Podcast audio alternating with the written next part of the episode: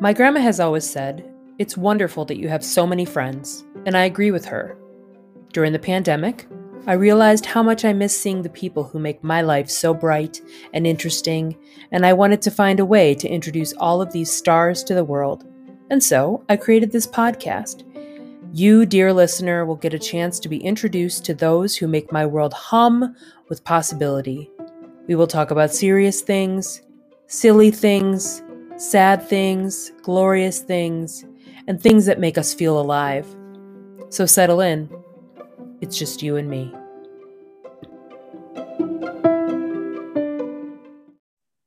Hello, everyone. We are back. We are better than ever. We are ready for this. Today I'm here with Allison. Allison, hello. Please tell me, who are you? How do we know each other? Well, I'm Allison, and you and I had the pleasure of going to graduate school together in Denver. Mm-hmm. Uh, you were getting your MDiv, and I was getting my MA in social change. And uh, I worked at the front desk of the school, and you lived at the school. And so we spent a yes. lot of time together, and it was yes. the best. Yes. Um, I just want you to like bring up the dance light part mm-hmm. of of our life that we had a little dance party. Yeah. That I bought. Yeah. So I worked the late shift at the desk, which was staying open till 10 and i was always scared in the in the night of being haunted by the ghosts of seminary past yes and so you would come and hang out and you told me i have this dance party light and it's like a disco stroby yeah. light show yeah and i said prove it and then you did you brought the light to mm-hmm. there was a small conference room behind the front desk of the school and we turned it on in there. I yeah. I mean, we don't work there anymore, so I can say that we had wine in to go coffee mugs and we had a dance party. We did. Because school is boring and dance parties are not boring.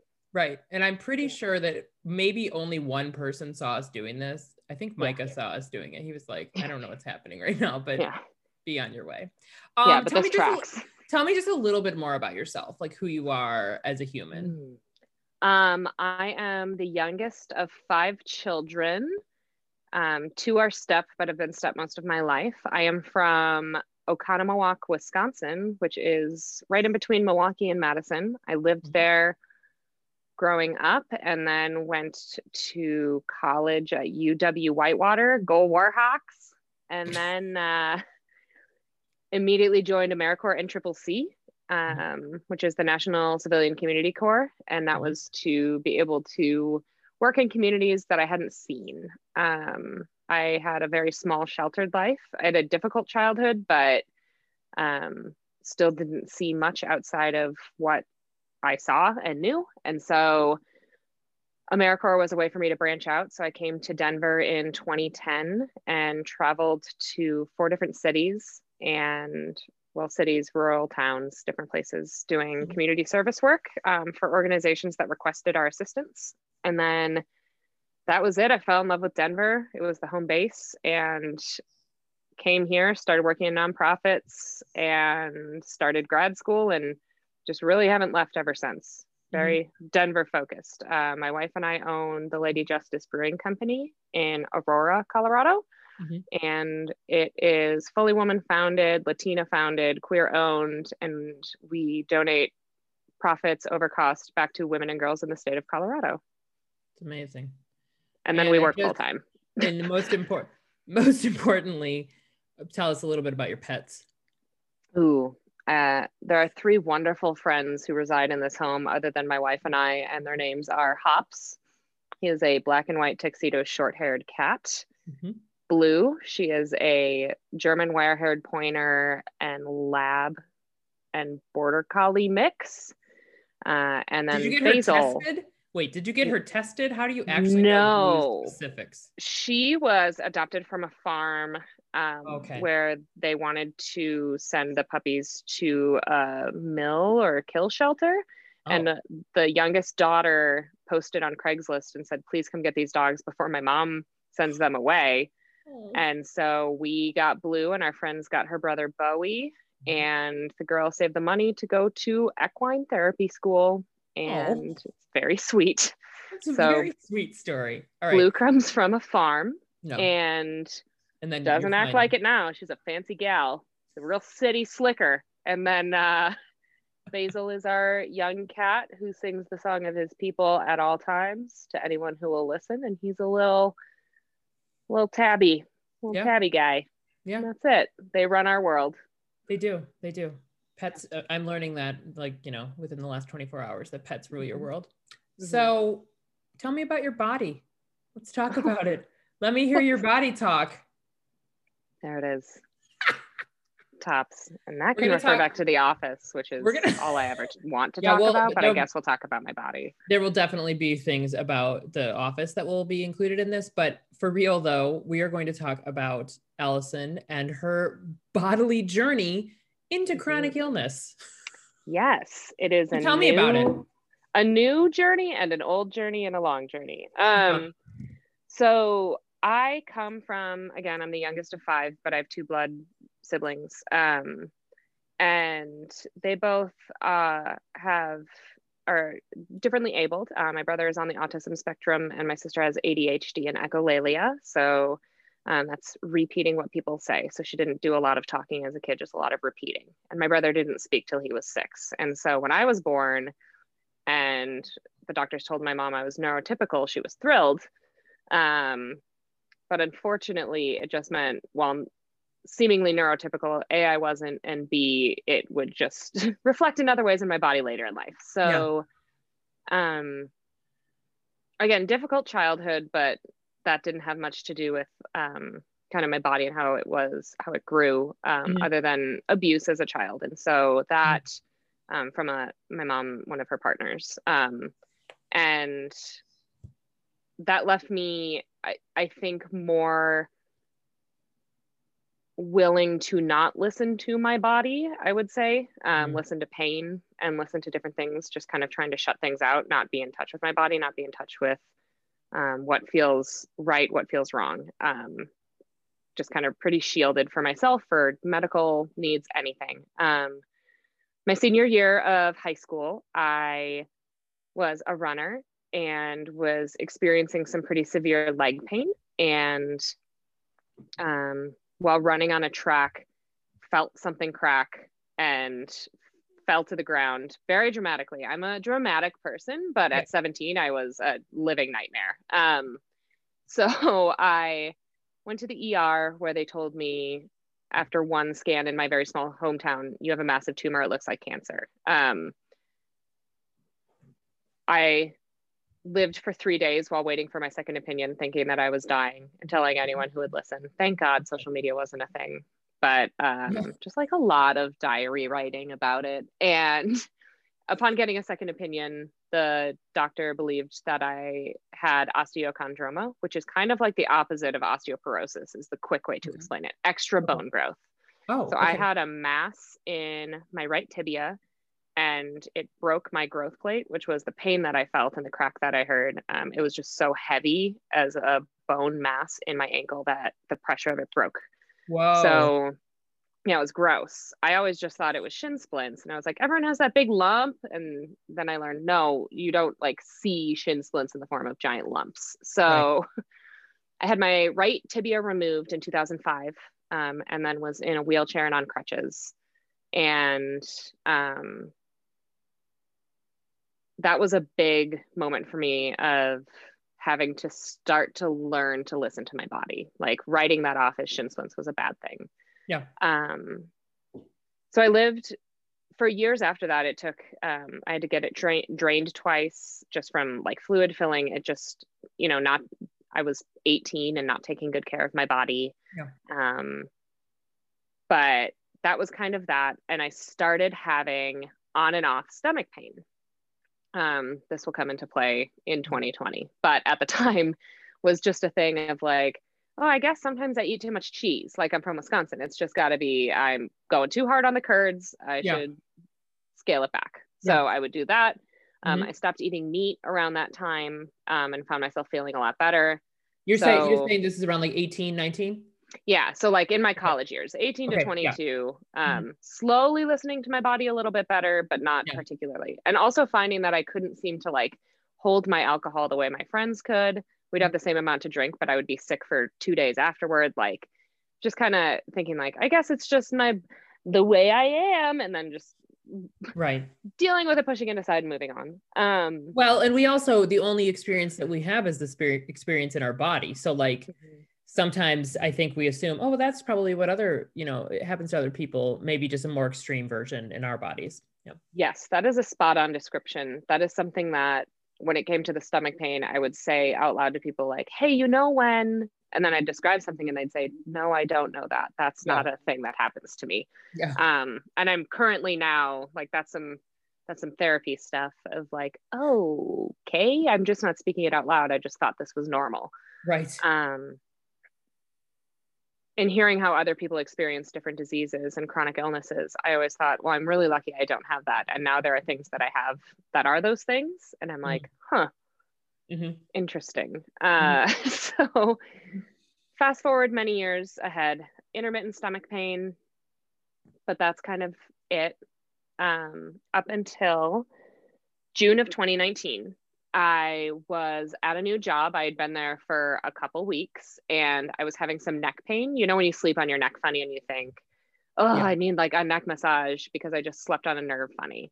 Yeah. And because I live in Colorado, I don't know if this happens anywhere else, um, but it's very Colorado to me. The Whole Foods uh, stores in Colorado have massage tables.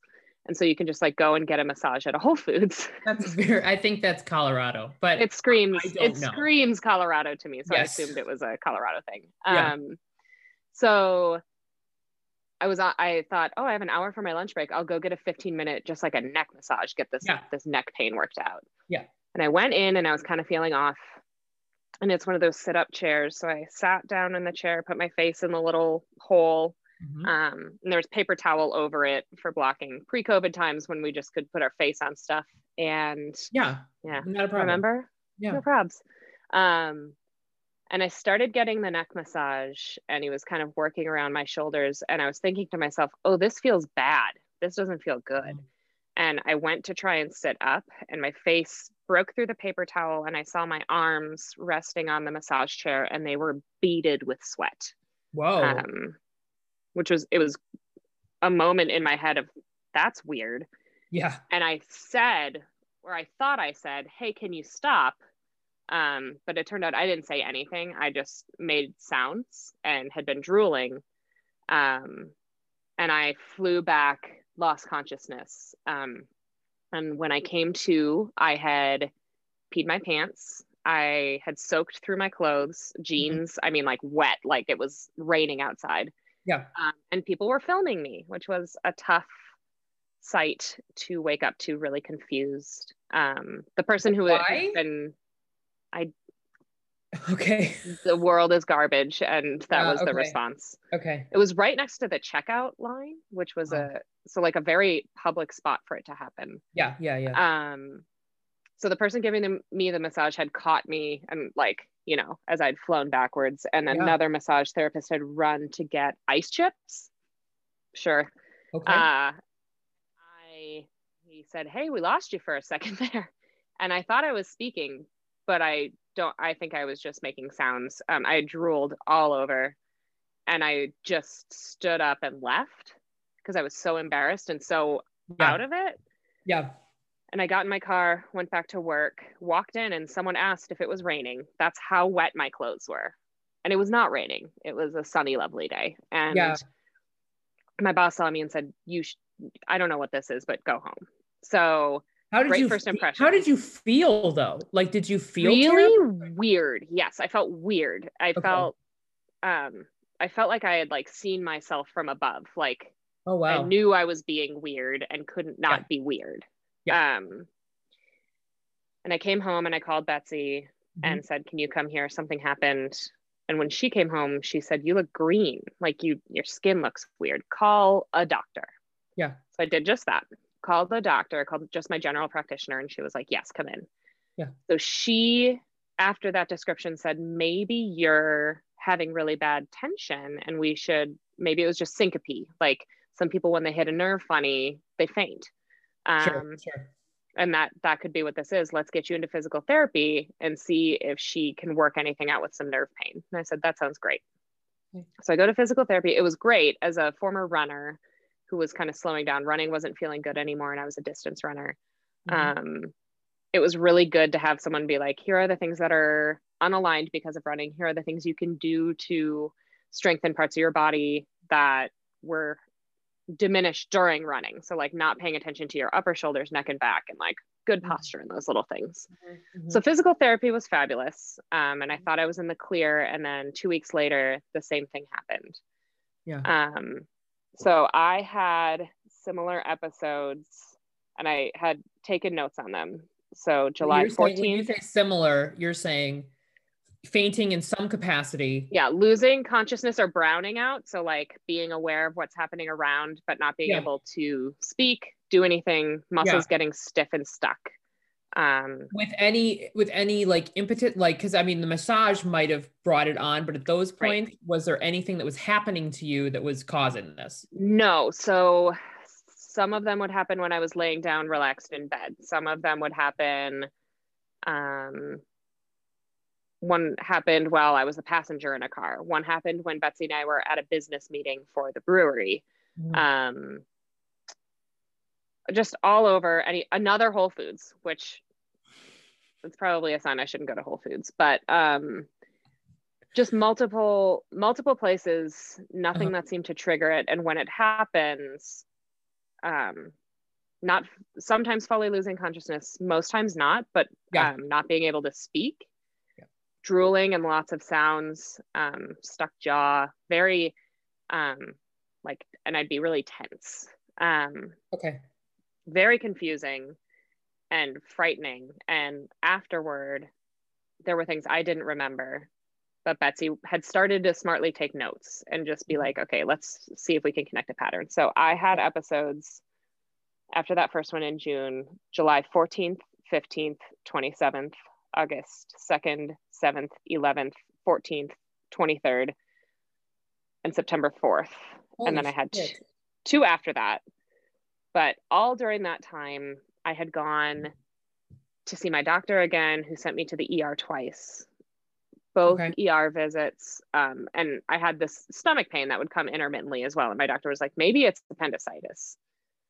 So, not the first time I had heard that. I've gone to the ER in the past four years, five times for what doctors have said is appendicitis. It has never been appendicitis. So, I hit a point where when I went in um, in August, no, it was July. It was July right before my birthday. Mhm. Um, I said, Hey, I'm here. I'm having these episodes. They're kind of like seizures, they're kind of like fainting. I don't know what they are. Mhm. Uh, but a neurologist wants to see an MRI and a CAT scan. They did a CAT scan, and the doctor came and sat with me in the hospital room and said, If you had not told me your age, I would have guessed you were 20. Your body is fit and healthy. You have something massively wrong neurologically, and Mhm. you you need to go get that taken care of. And I cried Good- in that good yeah. luck like cried in that ER. I mean, like that's ER. That's what I'm learning. Also, ER doctors are meant to solve the problem immediately if Yeah. needed. Otherwise, send you to the place who can do it. okay So, I've learned to not hold anger about the ER because I've spent a lot of time there this year. Uh, so, so this is so all of those episodes are this year no, not all of those episodes were last year. okay great great but um so yeah 2019 so um early september i was headed to the neurologist and began to have an episode. When they happen they last a long time usually half hour to 45 minutes. And so betsy was able to get me in the car and strap me in. At that time i bit down on my cheek um, and when it happens i can't move my jaw so i was just bleeding out of my mouth but like nothing we could do just driving in traffic across like rush hour denver to get to this neurologist. And i got there the nurse got me out of the car and my neurologist seeing it was the best thing that could have happened so she Yeah. was trying me out on some anti-seizure medicine and nothing Yeah. was happening right and she said she so i went in she gave me a, something magical i put under my tongue and i was able to start speaking within like 25 to 30 minutes versus wow. hours after yeah. um it really just wow. would do me in and she said this is great news in the fact that i can diagnose this you are having a complex migraine that presents as stroke so your body begins to have a stroke so you get stuck in a feedback loop of here comes a stroke, here comes a stroke. So your body starts to do the thing, but gets stuck in stage one. Mm-hmm. And then when it's sending out this panic message through CGRP receptors, it's telling your body something's happening, something's happening. And then suddenly someone responds from inside and says, no, like you have receptors that say, no, no, no, mm-hmm. she's fine. And then you mm-hmm. stop. And when I stop, that's when like I pee my pants. That's when I like lose the tension in the body yeah like everything that i've been holding just drops and so her seeing that was really useful mm-hmm. and so we started on testing out different drugs um, for that and for anyone who's been on a chronic health journey drug testing is really frustrating because it's your body that is the vessel used to do it um, I know it's important and I know it has to happen, um, but the pharmaceutical companies and the way that insurance works makes it really difficult to get you to the place you need to be a lot of the time. So I had to take medicine that would make me sick, gave me fevers. Um, I had serotonin syndrome, which is an overdose of serotonin um, because they make you try an antidepressant as a CGRP blocker 1st mm-hmm. And uh, when you're not chemically depressed, it gives you too much serotonin.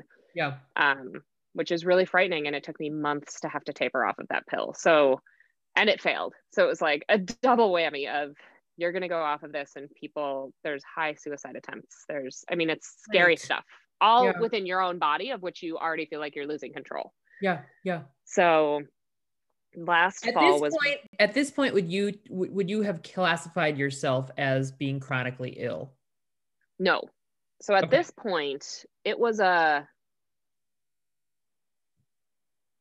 it was really confusing to me that this felt like it came out of nowhere. But after uh-huh. talking uh-huh. for a long time with my neurologist about signs and symptoms of chronic migraine that presents as stroke, mm-hmm. I would wake up and my jaw would be locked. Mm. Um, I would walk into a room and not like there's symptoms of and signs of ADHD of like you walk into a room and you forget why you got there. I would walk into a room and be like, what, how long have I been awake? Like I like just gaps of time. Um, so these different signs that she said, sometimes the body hits a point where it can't do the small signs anymore and it's got to do the big stuff. Um, and she's like, I think that's where you are. I've been having moments like that since I was a teen but thinking to myself like i'm just dumb and like it's just yeah. a girl thing like these were yeah. the excuses i would tell myself that were not real um yeah. to not be connected to my body to not respond to my body trying to tell me something yeah out of my own trauma center of push it away don't worry about it um right. i had an ill mother she mm-hmm. passed away unexpectedly in 2017 and used a lot of prescription medicine to deal with issues um, from that abuse, from different health and medical things. And I, I still fear it, but not as much. But I feared when this was starting to happen. Am I, am I becoming like her, and am I gonna yeah. die? Yeah. Um, it was a lot. There's a, and I still have those moments, but they're fleeting. Mm-hmm. Um, mm-hmm because I'm being proactive and doing more holistic things. Yeah. But it's that's really frightening. My mom was chronically ill and chronically dependent on prescription medicine and alcohol to deal with her pain. And mm. I fear that, but know that I'm currently not on that path. Mm-hmm. Uh, there's a difference between medicine that m- makes you not pee your pants in a Whole Foods yeah. and uh, medicine to help you sleep or like, right. and that sounds I'm not saying those things aren't important. I'm just saying for right, me and the right. way that my family and addiction mm-hmm. goes, it's not for me. Yeah. So yeah. At that point in September or September through December was knocking out medicine. And finally, a new drug had just hit the market. Um, there were three versions of it, and it is an auto injector. So it's similar to an EpiPen where you have to stab yeah. it and yeah. it goes intramuscular. So it's a deep, mm-hmm. a deep injection. Um, I had failed two drug trials and therefore became eligible for it. And I received my first injection November 20th, 2019. Congratulations on failing. Good job. I did it. I failed, and it was the thing I needed to do because yeah. those injections have been life changing. I had my last massive episode was October 15th, 2019, at a Lizzo concert, which was a really unfortunate place to have one. Um, oh, but why be, would that have why would that have been? Is it because you met her? I, I had met her in May, so oh, let's apologies. be clear. Apologies. This is my apologies. second time seeing Lizzo but I got to be really close to her again because I was in the backstage ER. Um, so that was nice. I could just like Not hear funny, her and her dancers. you know, fine. You're like, remember um, me? Hi. Yeah, it's me, Allison from I Met You. Um, me, and have it like the scary thing when those things happen. You know, they tried to put me into an ambulance, and I didn't have the ability to tell them I know what's happening. I have an emergency drug in my bag. If you could just get it for me and put it under my tongue. Um, yeah. Yeah. It was a very frightening. It's just frightening to lose the ability to self advocate. Yeah. And so November, the injection started. I had one mm-hmm. small episode, April 2020, very small, um, at home because of COVID. And I mm-hmm. was very fortunate and I came out of it really quickly with the new medicines that I have. So that's a plus. I have not had anything since April. Um, so and I we're recording. we're recording this in December because it probably won't come out right away. So yeah, yeah recording in awesome. December. So it's been I've been really fortunate, and at that point, I thought to myself, this is something I feel okay living with. Um, mm-hmm. And it might not be a forever thing, but it's a for now thing. And yeah. So my wife has to administer injections once a month.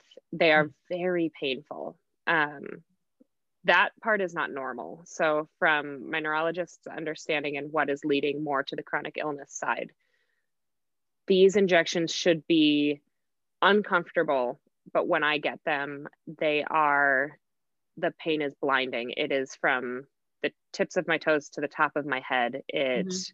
debilitates. I scream um, I've always been like this with needles and I don't fear needles. It's just mm-hmm. when when I have an IV line placed, when I'm getting blood drawn, my veins collapse. They it feels awful. Um, I bruise, I I've almost fainted from pain and I feel like I handle pain well. So it's very confusing to me. Like I can get a tattoo just fine, yeah. but a needle in the skin to the vein yeah really hurts.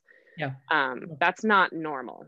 Okay. And my neurologist has said time and time again, hey, we're working on an intravenous clinic for people with, you know, similar disorders. Mm-hmm. And last week, uh, she cleared me and put in for my insurance to be able to move me to quarterly infusions versus the monthly injections, wow.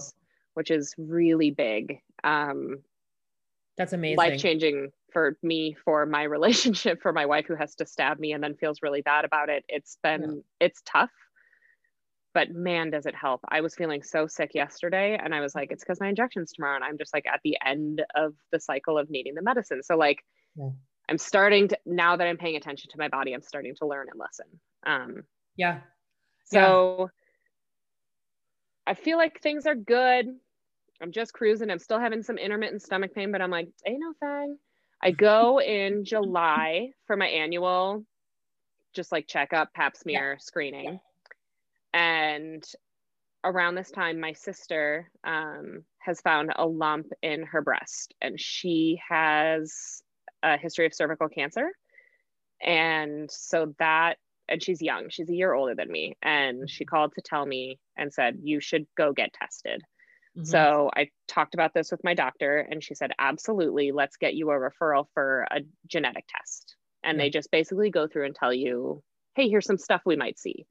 Yeah. And hey, while we're at it, um, you know, she's just doing her regular check and regular pap, and she touched my stomach, and I was like, it hurts so bad. And she's like, this might be appendicitis. You should go to the hospital. And I was like, if you tell me one more time, this might be appendicitis. You should go to the hospital. I said, I'm not going to the hospital. It's just like my stomach always hurts when you touch right there, kind of like lower above the pubic bone, like pelvic area.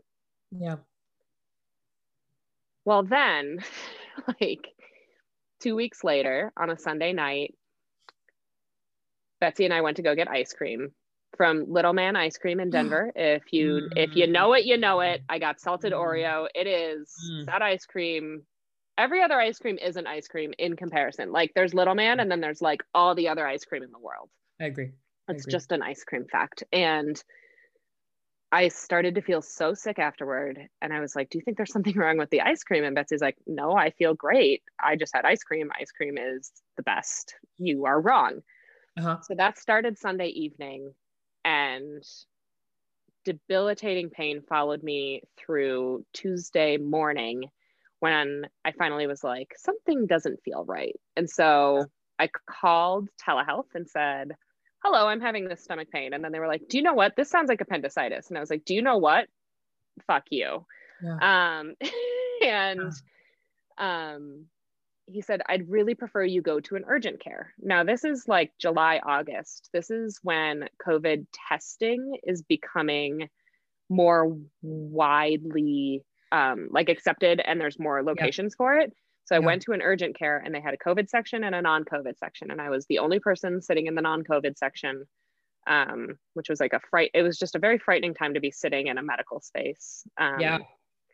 And I went in and the doctor had me lift up my shirt and when he touched my stomach i grabbed the wall because i thought i was going to go down just the physical touch of a hand on my yeah. stomach and like yeah. lower above my pelvis i was like i can't think yeah and he said your stomach's hot physically warm that's strange and he said i think there's something wrong but hospitals are really flooded right now with covid cases and i think he said, I'm going to send you home with a prescription for a stomach virus bug pill. Um, okay. he said, I just, if you take it tonight and you don't feel better tomorrow, you need to go to the hospital. And I said, okay. And that at that point, I was like, sure.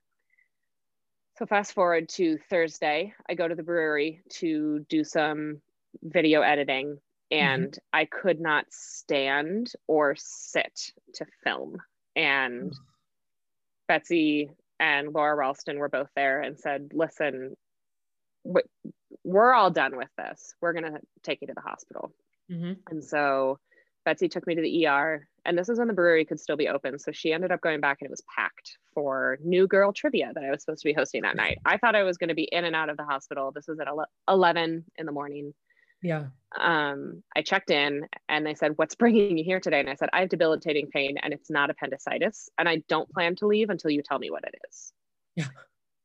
And that attitude was the right one to have. So um, okay. they, I mean, like touching my stomach, it felt physically hot. They were really concerned about that. Mm. And so I had a transvaginal ultrasound done after they discussed should we do a regular, should we do a transvaginal? And I said, I mm-hmm. actually just had like a PAP and everything came back abnormal. So my PAPs were coming back abnormal. They do a second PAP and say it was normal. Mm-hmm. That that's been happening for years. And so they said, let's do the transvaginal ultrasound, which is just an internal ultrasound with a giant stick, is the best way to describe it. I, from the pain I was in, I mean, like I couldn't have my pants on putting on the hospital gown and having it rest on my body was awful. They gave me a shot of morphine. Yeah. Morphine is quite simply the tops. I It's a hell of a drug. The first time in these the years of this stomach pain and the years of my mm. Head pain and issues yeah. that I didn't care. The pain was there, but I couldn't be bothered by it yeah. and yeah. um and like that's that to me you know i come from a family with addiction issues and i was like i get it i never could understand i was like drinking makes me feel bad and like i don't understand gambling and like all these different things but like yeah yeah i get it where i'm like if you were in pain holy shit life changing um. So i had the ultrasound and the whole time it was being done she just kept saying, getting really clear pictures, getting really clear pictures. And it was very strange that she just kept talking. Yeah. Um, and and saying, I'm so sorry, I'm so sorry, I know you're in pain.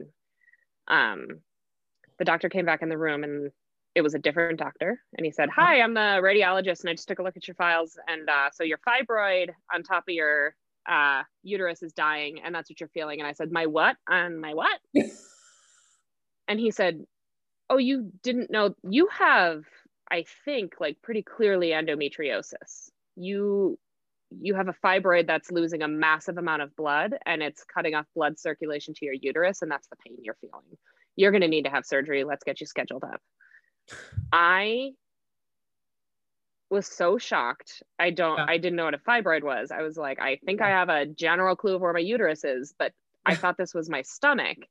Mhm. And he said, Well, we can do a CT to check for appendicitis. And I said, Why don't we just not do a CT and we'll just say it's a fucking fibroid, whatever that is. Right. Um, I left the hospital and planned for surgery for endometriosis, which I was like, I don't know what that is. I'll wait. Um, I went in and met with the surgeon, and she explained to Betsy and I, well, we see this fibroid's not large enough to be feeling the pain you are feeling. Like, I'm shocked it took you to the ER. She said, so there's two types of surgeries we can do for endometriosis ablation and, uh, ec- hold on, and uh, excision. Okay. And I think we should do excision. That's removing it versus burning it. And she said ablation is kind of going off to the side because excision is so successful. And she said, I won't do it on your bowels. And I'm just sitting there thinking, what the hell are you doing surgery on? So she said, Do you have any questions for us? And Betsy raised her hand and said, What is endometriosis? because we both assumed it was a syndrome, like a, a thing in which caused pain, different things. And we were wrong. Endometriosis is when your uterine lining, instead of shutting down, which is what a period is, it sheds up, up and loosely into your body onto anything it can cling to. So I had never considered endometriosis as an option because I've had a normal menstrual cycle my whole life. Um, right. Right. three to five days, uncomfortable, but you know, take some CBD, take some Advil, and you get through it. So, it normal periods, abnormal periods are like the first sign and symptom for a lot of people. And I was like, I don't have that. I just have intermittent stomach pain. Mhm. And she said, We'll see what we see. I'd be shocked to find stage one. We might just find fibroids. There are four stages of endometriosis. And she was like, Maybe you'll be at stage one Okay. we'll take a look. We'll see. Okay. I left the hospital and out of an abundance of uh, caution, went and got a COVID test, and my COVID test came back positive. So everything went on hold. Um, I had no symptoms whatsoever, Yeah. but that doesn't matter. Still. You- Yep. Positive test is a positive test. Um, you know, my surgeon was eight months pregnant. Um, so alerting her, alerting anybody I had seen, closing the brewery for two weeks, which Yeah. we did not have to do, but chose to do um, to keep ourselves and our people safe. Yep. And so I sat in my basement for two weeks, scared out of my mind, knowing that when I left the basement, I would have surgery. And that's exactly what happened. So on my freedom day, which is what they call the day you're allowed to leave the house, um, Mhm. I left the house and went that morning and had surgery. So surgery during COVID is terrifying, awful. Uh, would not recommend. If you can avoid it, please do. Yeah. Um, you know, you're alone for a lot of it. You wake up alone. I woke up and didn't remember COVID was a thing and tried to tear my mask off because I was like, what the hell is on Right. my face? And Right. nobody would come near me. It was very, because they try to keep their distance from you for your safety. You've just been cut open. Mhm. Um, so I went in and we assumed the surgery would be somewhere around 20 minutes and it was hours. Yeah. And so Betsy was not expecting that. We left and it was night, um, which was very shocking. And it took a long time to get started because they could not get my veins to stay up enough to get the IV going. That's how bad this like vein and um, pain issue is Wow. before the surgery, I had gotten word um, from the results of the genetic testing that I had taken that I was high risk for breast cancer, and the recommended uh, move would be a mammogram and then potentially mis- double mastectomy mm-hmm. and connective tissue disorder. Mm-hmm. This was something that showed up in family history and then through blood and spit tests that I had taken. And connective tissue disorder, the most common one that people know of is Ehlers Danlos syndrome. So, really stretchy skin, um, hyper or hypo extension of bones which I have. So I cannot straighten my arms or legs fully um, all my life. And I've been made fun of. And in cheerleading, I they'd be like, Allison, high V. And I'd be like, I can only make a high W. That's as far as my arms bend. Um, the bone disease.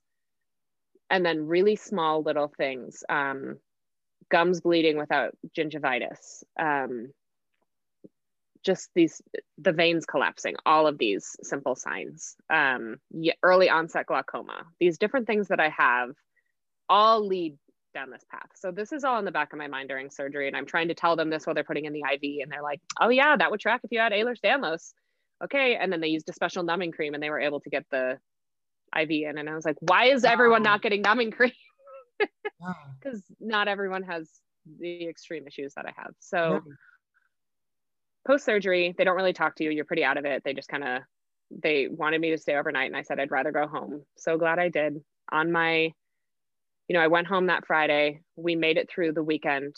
Post um laparoscopic surgery is difficult and my doctor ended up going up it's usually just three small cuts the belly button and then two by the pelvic bone she went up to my ribs um, because she was finding endometriosis up higher and higher, it can travel to the brain. So she's like, you check as far as you can go. Um, she called me that Monday and said, Allison, I spent so much time with your rectum on Friday, which was the most insane sentence. I dropped my phone. no one's no one will say that to you in your life. That's a guarantee I can give you, dear listener. No one's going to say I spent well, so much time with your rectum. Unless you're very, very special like you. Yeah. Yeah. Special is the word. Um, so she said that she found stage four endometriosis, stage two deep infiltrating endometriosis, and partial frozen pelvis. And Great. that meant that the endometriosis, the shed the shed lining had webbed. So that's when it gets really bad. It becomes thick and almost like a muscle wall. Okay. And it had tied my rectum, my uterus, my fallopian tubes, and both ovaries together to become one body part. So she had to take all of it apart. On top of that, I had two hemorrhages and was just bleeding internally, small hemorrhages. And then yeah. um, other fibroids other than the one on my uterus were found on my bladder. And so she said the surgery was massive. And she said, at your stage and level, we will be doing this surgery again. So prepare for yeah. two to five years forever yeah. until you stop menstruating. Yeah. They inserted an IUD to try and level it off and then started me on Orilissa, which is a the only approved medicine for endometriosis. And the final thing that the surgeon said was, I need you to take the files I'm going to send you and I need you to send them to the genetic clinic that you're planning to go to. I saw signs of connective tissue disorder. Oh, wow. So she confirmed what that was kind of my moment of this is chronic illness. This okay. it was a big train, big freight train of so all of these aren't one-off things the way mm-hmm. that I've thought that they were. And yeah. when I say sentences to people, so I'm a relational person. I love talking to people and getting to know them. And part of my relational conversations that I look back on now when I'd say, Hey, you know, sometimes girls, when you sit, but then it feels like a lightning bolt went from your butthole to your nose. And people are like, No, I don't know what the hell you could be talking about. Right. Now I'm looking back and being like, oh, that's endometriosis. Yeah, that's because everything was feeling. one. It was yeah. it was a just a big fist of fun down there. Yeah. So it's I'm at this point now. Um, my next steps, I will be traveling to Baylor in Houston in mm-hmm. February of mm-hmm. 2021 to meet with. There are like three adult geneticists who work on connective tissue disorder in the United States. There's one here in Denver, but they have a three year wait. And the words used by the genetic counseling team were, we don't think you should wait any longer. So yeah. I joined his waiting list, but got into Baylor. And then the other option was in Brooklyn. Um, and Baylor just seemed, I mean, they, they got back to me the quickest and ha- they have a good reputation for this connective tissue disorder stuff. Right. So I will be heading there for a first exam um, and bringing family history items, my ancestry DNA stuff, anything that I have mm-hmm. to work to diagnose. Connective tissue disorder is not easy to diagnose. Okay. There are multiple forms, but it would move me into an immunocompromised category. Okay. Um, and again, May of 2019, I had just run a half marathon. I was, you know, we owned our brewery. I was out hanging out. I just, this, this life that I am living today is not what I expected. Mm-hmm. But I'm very grateful to have learned that listening to your body, which was something that I was trying for so long not to do, thinking I was keeping myself protected mm-hmm. from the outside world, was, yeah. you know, take the time and it's exactly what you said, Julie. You only know the body you're in. Right. And right.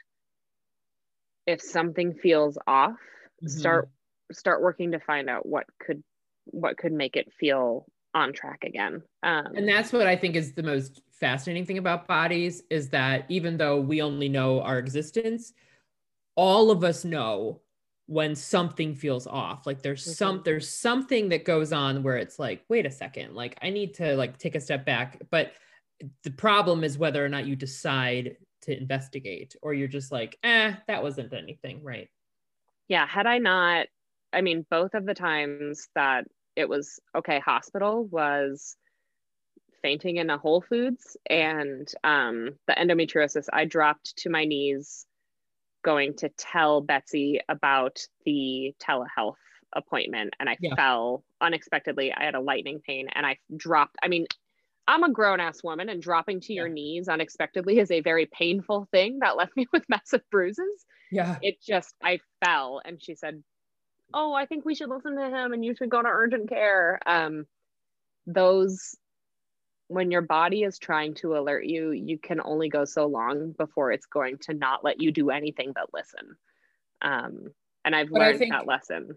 I do think something that you alluded to that's so difficult about this is that there's a, when you're going through the hospital, when you're going through a medical, you know, situation, most of the time people are much more generalist and so mm-hmm. you can say, this is how I feel, but if you're not advocating yourself for yourself, and also if you wouldn't have shown up to that one appointment in of in your actual state of like, mm-hmm. you know, you being sick, like where would you this is where it's crazy because it's just like in some parts it's like you almost have to get to the worst to like yep to get anywhere um, yeah. which which i think is terrifying.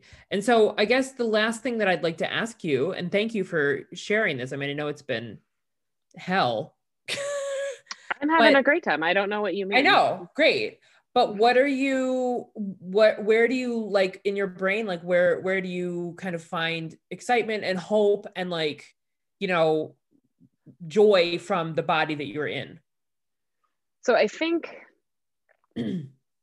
the the biggest piece for me um i mean therapy has been wildly helpful and uh-huh. i spend a lot of time fearing that i will become my mother um, who passed too soon because she let things take over um, because of the mental state in which she was in and the joy that i find is that um, even on my high pain days, which like yesterday was a high pain day, and I still was like, I'm gonna curl my hair to go on a Zoom call for Julie's birthday because that's fun for me. Like, so I'm yes. finding I'm finding little joy. It's really difficult to do during COVID. Um, well, right. It's, it's right. very you know i'm very fortunate to live in a house with another person and with pets but it i it's very isolating to not be able to share in this experience and so i'm finding i talk about it more and i find endometriosis affects one in 10 women.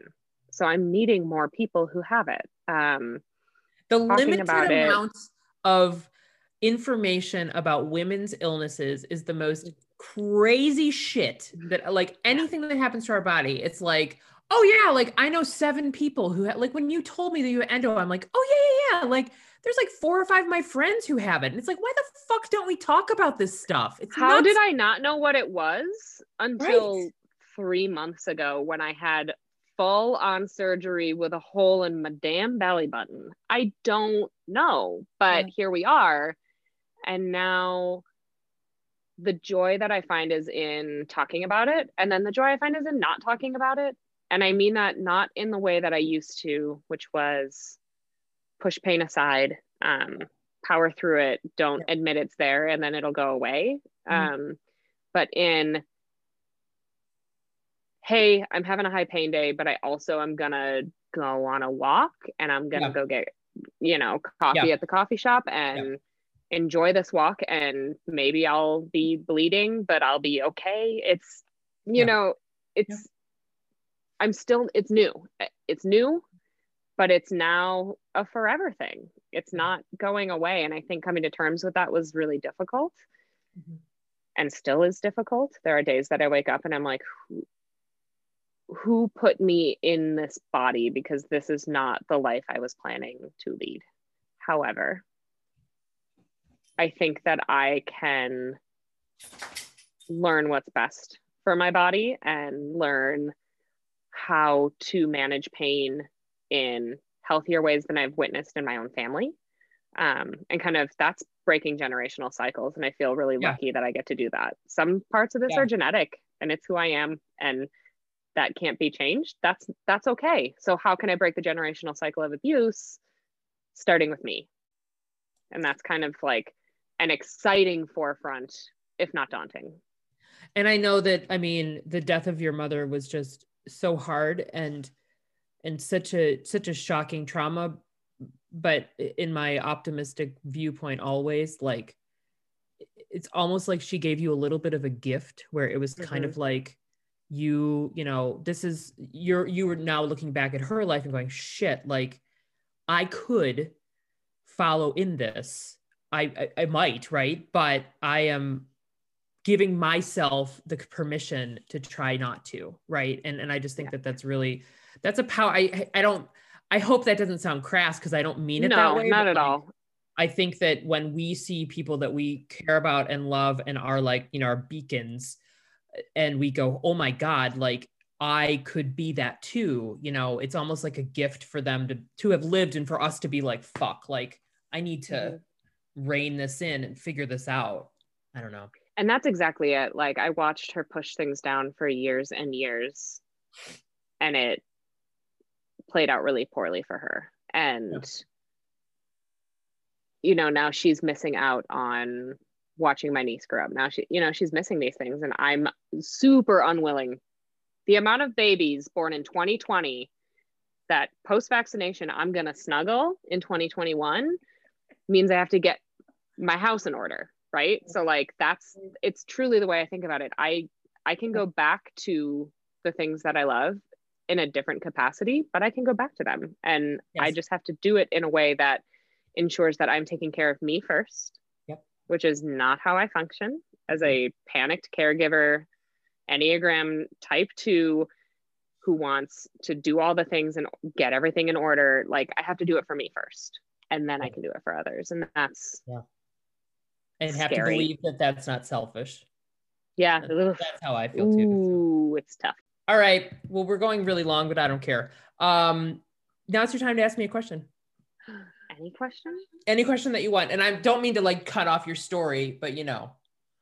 The story won't ever end, and maybe I'll just come into a repeat every three months. It's fine. Um, okay. Any question? you wake up tomorrow, the pandemic has ended, Mm-hmm. And you get a mm. phone call, and the mm. phone call is your dream job that you thought you had made up in your head. What is Okay. this dream job? Ooh. You know what's interesting is that there's been like hints of this question with other questions, but this one specifically has not been asked. Like, like it's been kind of like if you had, you know, all the money in the world, whatever, like money wasn't an option, what would you do?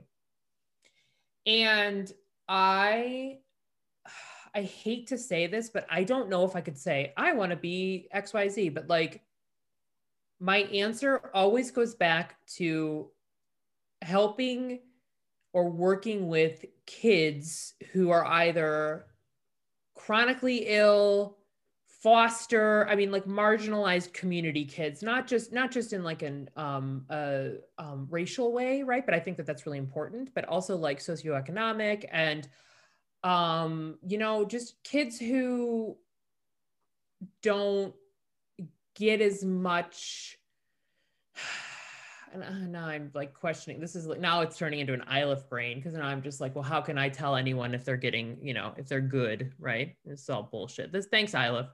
Thanks, Isla. Um, yeah, you just psychoanalyze yourself constantly. But I just, you know, I I think there's a part of me that watches as as all as the the work that I've done uh, with youth ministry, which I would never want to go back to because I don't really care about church. But um, I just I just love creating spaces, especially with for kids, where they feel like they're seen, they're known, and they're important. And I don't necessarily know if we carve out that much time for children anymore like that. I think people are intentional to do it, but I don't really know if it's the way in which everyone lives this in this world right now if we do it. yeah. I like So I don't know what that job would be, but um yeah, I I think I think that's something that I would really I would really love to do. Um and then I like have like I have like such a love affair with like middle school. Ralston and I were talking about this like Betsy weirdo does too. weirdo she middle loves school middle school kids. So do I. Can't get enough. I know. just I just The most awkward. They're magical. Right, but they're and and as I said in a previous, they're also malleable still. Like they're not Mhm. fully formed, but they're like they've got comp- they've got ideas, they've got a lot of opinions, but like they're willing to kind of hear you out. So, but they're also like they're like the sad the people that people are like I would never want to teach them. You know, it's like like give You're it to me missing out. yeah giving these weirdos to me um so yeah i don't know i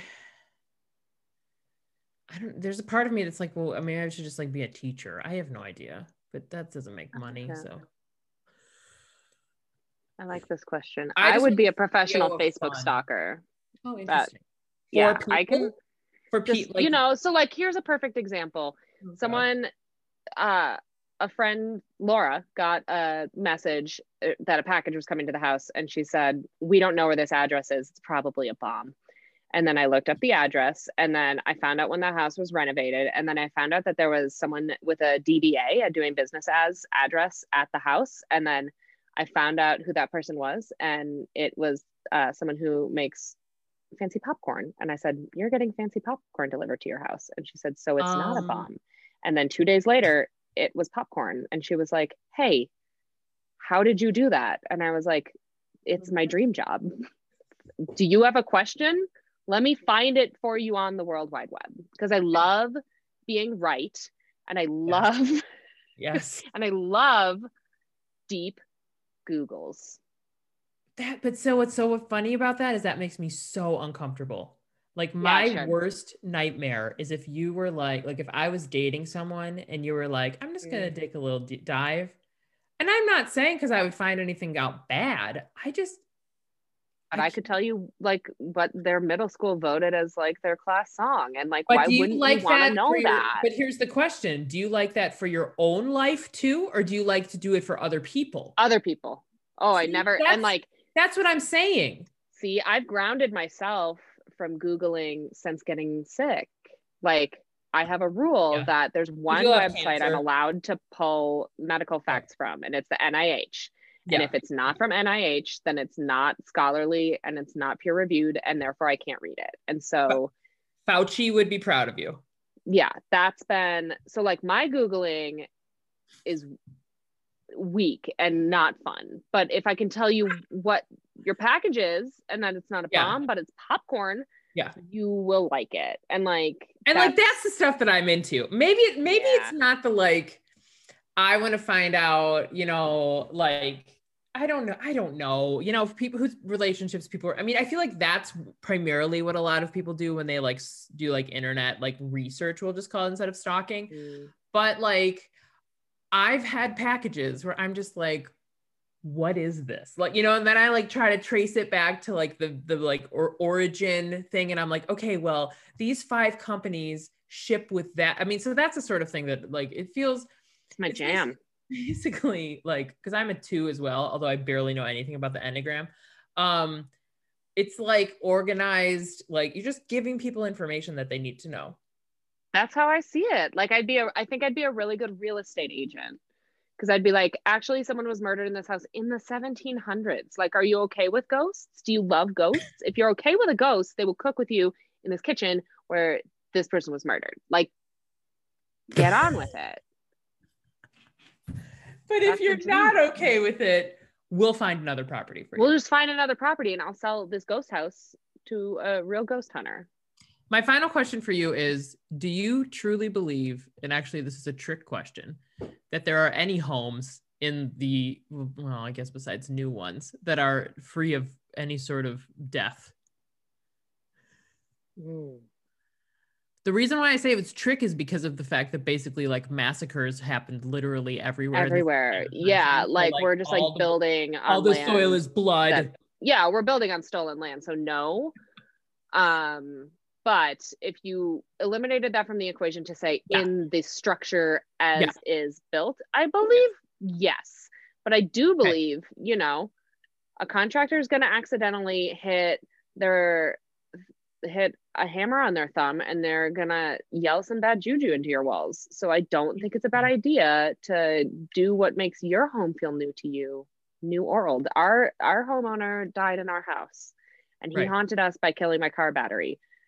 Um, because I thought he was anti-gay, but then he got a lot of gay mail. And then I was like, maybe you're not anti-gay. But anyway, Dell, uh, I know you're listening because you're in this basement. He Hello. is. Hey, dell he probably feels bad for me when I had to come down here with COVID. He was like, "Oh, I'll leave her alone now. She's she's having a go." She's trying her best. Yeah, doing Well, her wow. darndest. thank you so much for for this for your for your just your openness your chronic illness thank you Yeah. to your body wow She showed journey. up. can't wait to can't wait to hear what's next and when you go to baylor Me neither. oh my god so i will again i'm just going to keep saying thank you and i will talk to you sometime in the near future probably in like 10 minutes Yeah, Absolutely.